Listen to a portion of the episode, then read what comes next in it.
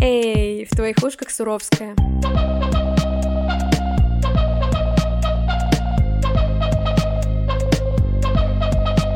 Продолжаю серию разговоров с русскоязычными ребятами, которые сейчас находятся за границей. Сегодня под Five O'Clock Tea поболтаем с Таней. Мы были коллегами в отделе маркетинговых коммуникаций крупной технологической компании в Москве. В начале ноября прошлого года ее молодой человек получил предложение по работе в Лондоне, и ребята переехали туда. Увольняют ли русских из британских компаний? И что будет, если выйти на митинг в одной из самых громких в плане санкционных заявлений стране? Обсудим в этом выпуске.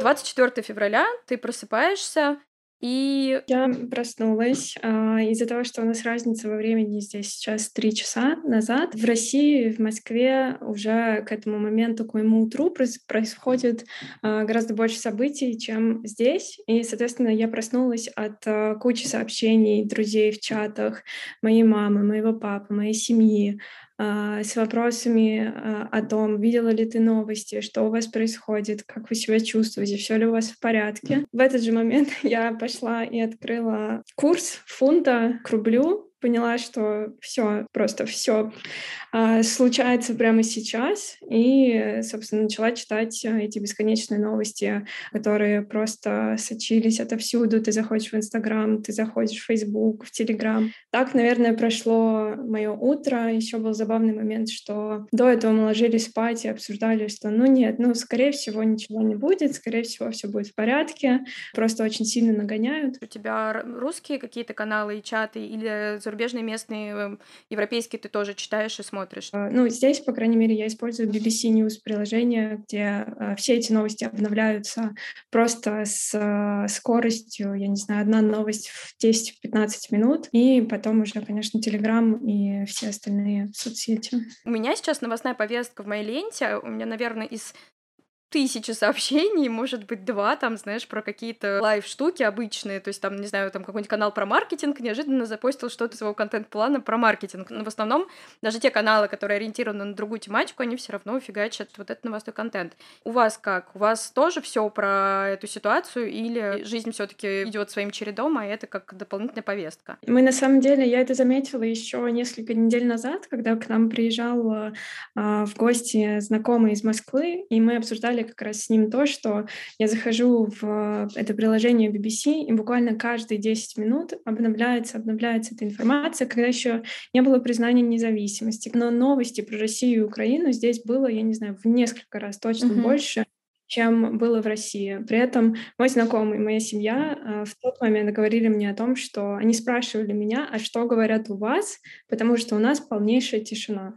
У нас по телевизору идет «Доброе утро», где все пьют кофе и чай, нас показывают хоккей, нас показывают какие-то музыкальные мероприятия, но никаких новостей абсолютно нет. Я бы не сказала, что до утра 24 вообще как-то эта тема форсировалась. Совсем немножко новостей про это было, но это, знаешь, было в формате, вот ты открываешь любые новости, как всегда, значит, этот поговорил с этим, кто-то, делегация полетела туда, что-то нам там запретили, закрыли, но это было, как это было раньше, то есть не складывалось ощущение, что действительно назревает какая-то серьезная проблема, и именно поэтому для многих людей здесь это стало большим ударом. Ты не ожидал, ты жил своей жизнью, смотрел э, котиков, э, музыкальное видео и так далее, а в итоге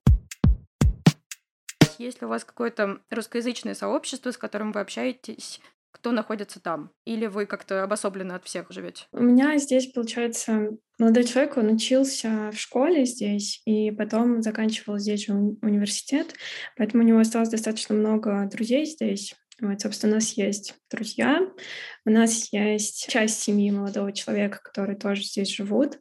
И также сразу после переезда как-то нам посчастливилось познакомиться со многими тоже русскими э, ребятами, которые переехали сюда кто год назад, кто несколько лет назад, и большинство из них, э, как оказалось, это айтишники.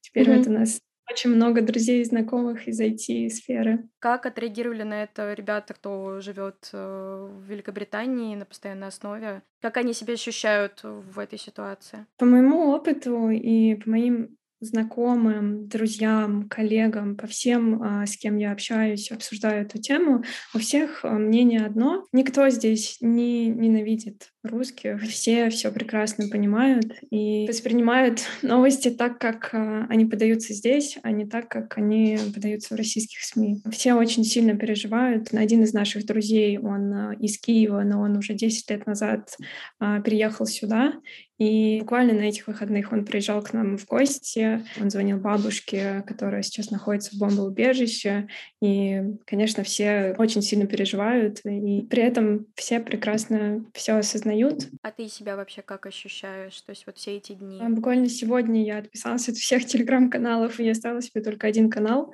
А в Инстаграме тоже я практически не захожу туда, все эти фотографии, видео, и чувство тревоги у меня становится каждым постом, с каждой публикацией и все выше. Я стараюсь разговаривать с семьей, я стараюсь разговаривать с друзьями, объяснять им и проговаривать, что мы находимся здесь в безопасности, что мы не чувствуем никакого давления. Потому что буквально каждый день я получаю там кучу сообщений от друзей или от знакомых с вопросами, а как у вас там? А, говорят, что на русских всех все ополчились, а точно ли это правда? И вот каждый день пытаюсь объяснить, что нет, конечно же, это неправда. Ненависть — это вообще не то чувство, которое сейчас надо испытывать, когда такая трагедия происходит в мире. Круто, что у вас это так, круто, что у вас есть возможность общаться на эту тему, что на вас не давят. Скажи, у вас вообще точки зрения какие-то разные показывают, или у вас одна точка зрения, что все неправильно, что нужно это остановить, или все-таки есть альтернативная точка зрения, и она как-то звучит? Если честно, в тех новостях, которые я читаю и вижу в целом по прессе, по газетам, в метро, mm-hmm. в автобусах, по новостям BBC, а, позиция одна, и другой здесь нету. Расходились ли у тебя как-то с кем-то точки зрения? Были ли конфликты? Конкретно у меня с моими знакомыми и друзьями, и, слава богу, семьей пока таких расхождений во мнениях и в позициях не было, но я это замечаю точно по всем публикациям, как минимум в Инстаграме, где каждый высказывает, может высказывать свое личное мнение, но я научилась не вступать в какой-либо диалог, mm-hmm. потому что я понимаю, что если у человека другое мнение, вряд ли я что-то исправлю, объясняя ему и приводя какие-либо аргументы и факты. Великобритания стала одной из тех стран, которые очень активно заявляют что-то, своей поддержки, говорят про меры, про санкции и прочее. В числе новостей также такая новость, то, что из вузов будут отчислять студентов, э, из компаний увольнять людей. Ты сама гражданка России, которая трудоустроена официально в британской компании. Я точно не буду подтверждать те новости, которые mm-hmm. сейчас очень активно подаются в российских СМИ про то, что все ополчились против русских, все ненавидят русских, студентов бедных исключают из зарубежных э, университетов. По своему опыту, находясь здесь, я не видела ни одной а, новости или упоминания в англоязычных СМИ о том, что русских людей исключают из университетов или а, какие-то другие истории, связанные с этим. Как только был первый прямой эфир президента, где он объявил о признании независимости ЛНР и ДНР, буквально на следующий день нам пришла рассылка ну, на рабочий имейл от а, нашего топ-менеджмента со словами о том, что они очень сильно, очень внимательно внимательно следят за всем происходящим. У них очень много сотрудников, коллег партнеров, которые так или иначе связаны с Россией или Украиной. Они готовы оказывать помощь, а, готовы оказывать любую поддержку материальную, моральную, какую необходимо, приютить в своем доме, если необходимо. Точно такое же отношение и восприятие я вижу на себе. Мне написал HR-директор, предложил поговорить, сказал, что они готовы помочь они готовы поддержать словом, они готовы поддержать материально. Если нужен day off, я могу его взять. Если нужно несколько дней, тоже, пожалуйста. Если нужны консультации с психологом, тоже скажи. Могла бы быть вообще обратная ситуация и дискриминация. Конечно, это было бы дичью для э, европейского общества, но здорово, что у тебя происходит именно так. А скажи, а на улицах что-то слышно? Есть ли какие-то митинги, люди собираются, что-то происходит именно в Лондоне? Происходит каждый день с момента, когда все это началось. Первый же день мы поехали с коллегами, с русскими коллегами к посольству. Там было очень много людей. Каждый день проходят а, митинги на Даунинг-стрит. Очень много разных национальностей. И русские, британцы, и украинцы, из Польши люди, из Италии. Очень много разных людей. Все они выходят, все эти митинги э, абсолютно мирные. Все стоят с плакатами, кричат слова поддержки. Все это происходит, проходит очень цивильно и спокойно. Сейчас прогрессивная молодежь крупных городов э, вышла из чата. Ну, страшновато, конечно, то, что ты не можешь с листочком «Нет войне» выйти на улицы или положить цветы, например. Вот поэтому мы вам очень завидуем, что у вас есть в этом плане такая свобода. Вот выходите там за нас. Да, на самом деле я поймала себя на мысли, когда мы собирались ехать из э, офиса к посольству, когда моя коллега предложила мне распечатать листок А4 и взять его с собой. Я подумала, что это как-то это очень странно и непривычно. И меня, конечно, до последнего не покидало это чувство, когда ты стоишь э, около посольства, держишь э, в руках этот листочек, выражаешь свою позицию. Рядом с тобой стоят другие люди, полицейские. Это, наверное, такое чувство, которое мне раньше было незнакомо. И удивительно, что в этот момент у тебя абсолютно нет никакого чувства страха. Хотя, конечно, какие-то отголоски присутствовали на протяжении всего этого времени. Но да, очень интересно. Это было что-то новое для меня. У тебя же в России осталось много родственников молодого человека тоже. Есть ли у вас переживания и тревожность на тему того, что вы не можете сейчас приехать? Я купила билеты в Москву, чтобы полететь на свой день рождения в апреле, чтобы увидеться с семьей и с друзьями, потому что к тому моменту уже пройдет полгода, как э, мы не виделись. Ну, теперь такой возможности у меня нет, поскольку сейчас можно полететь только с пересадками в Турции, наверное, и суммарно этот э, полет займет где-то 24-26 часов с учетом всех пересадок. Но пока, наверное, да, остаемся здесь. Даже на этапе ковида было очень непонятно, как жить с этим всем, но вроде как-то мы все нашли способы путешествовать, передвигаться, ездить к своим близким родственникам.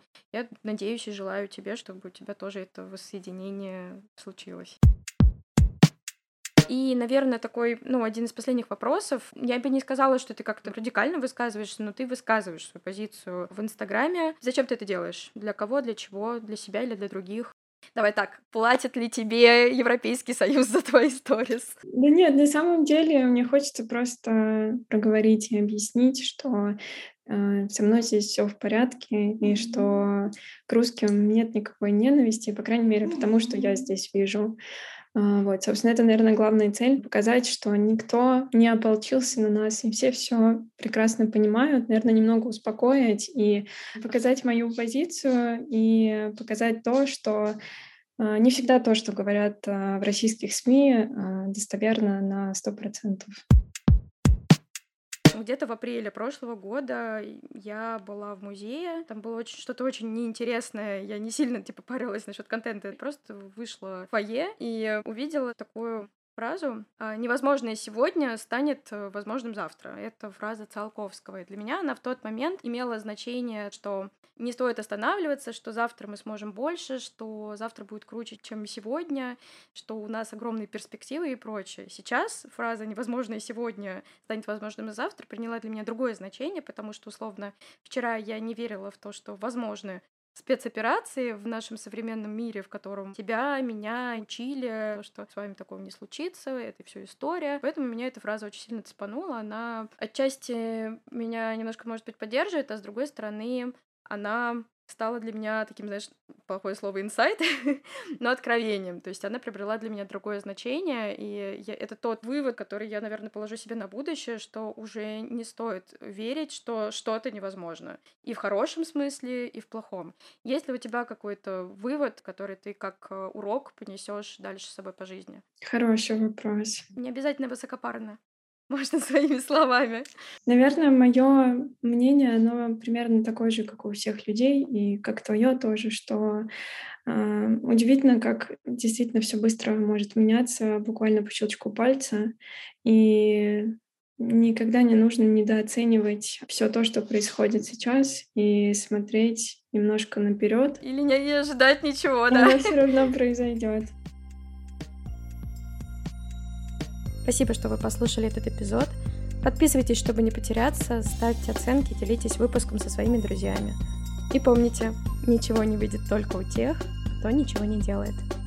Это не призыв. В твоих ушках была Суровская. Пока.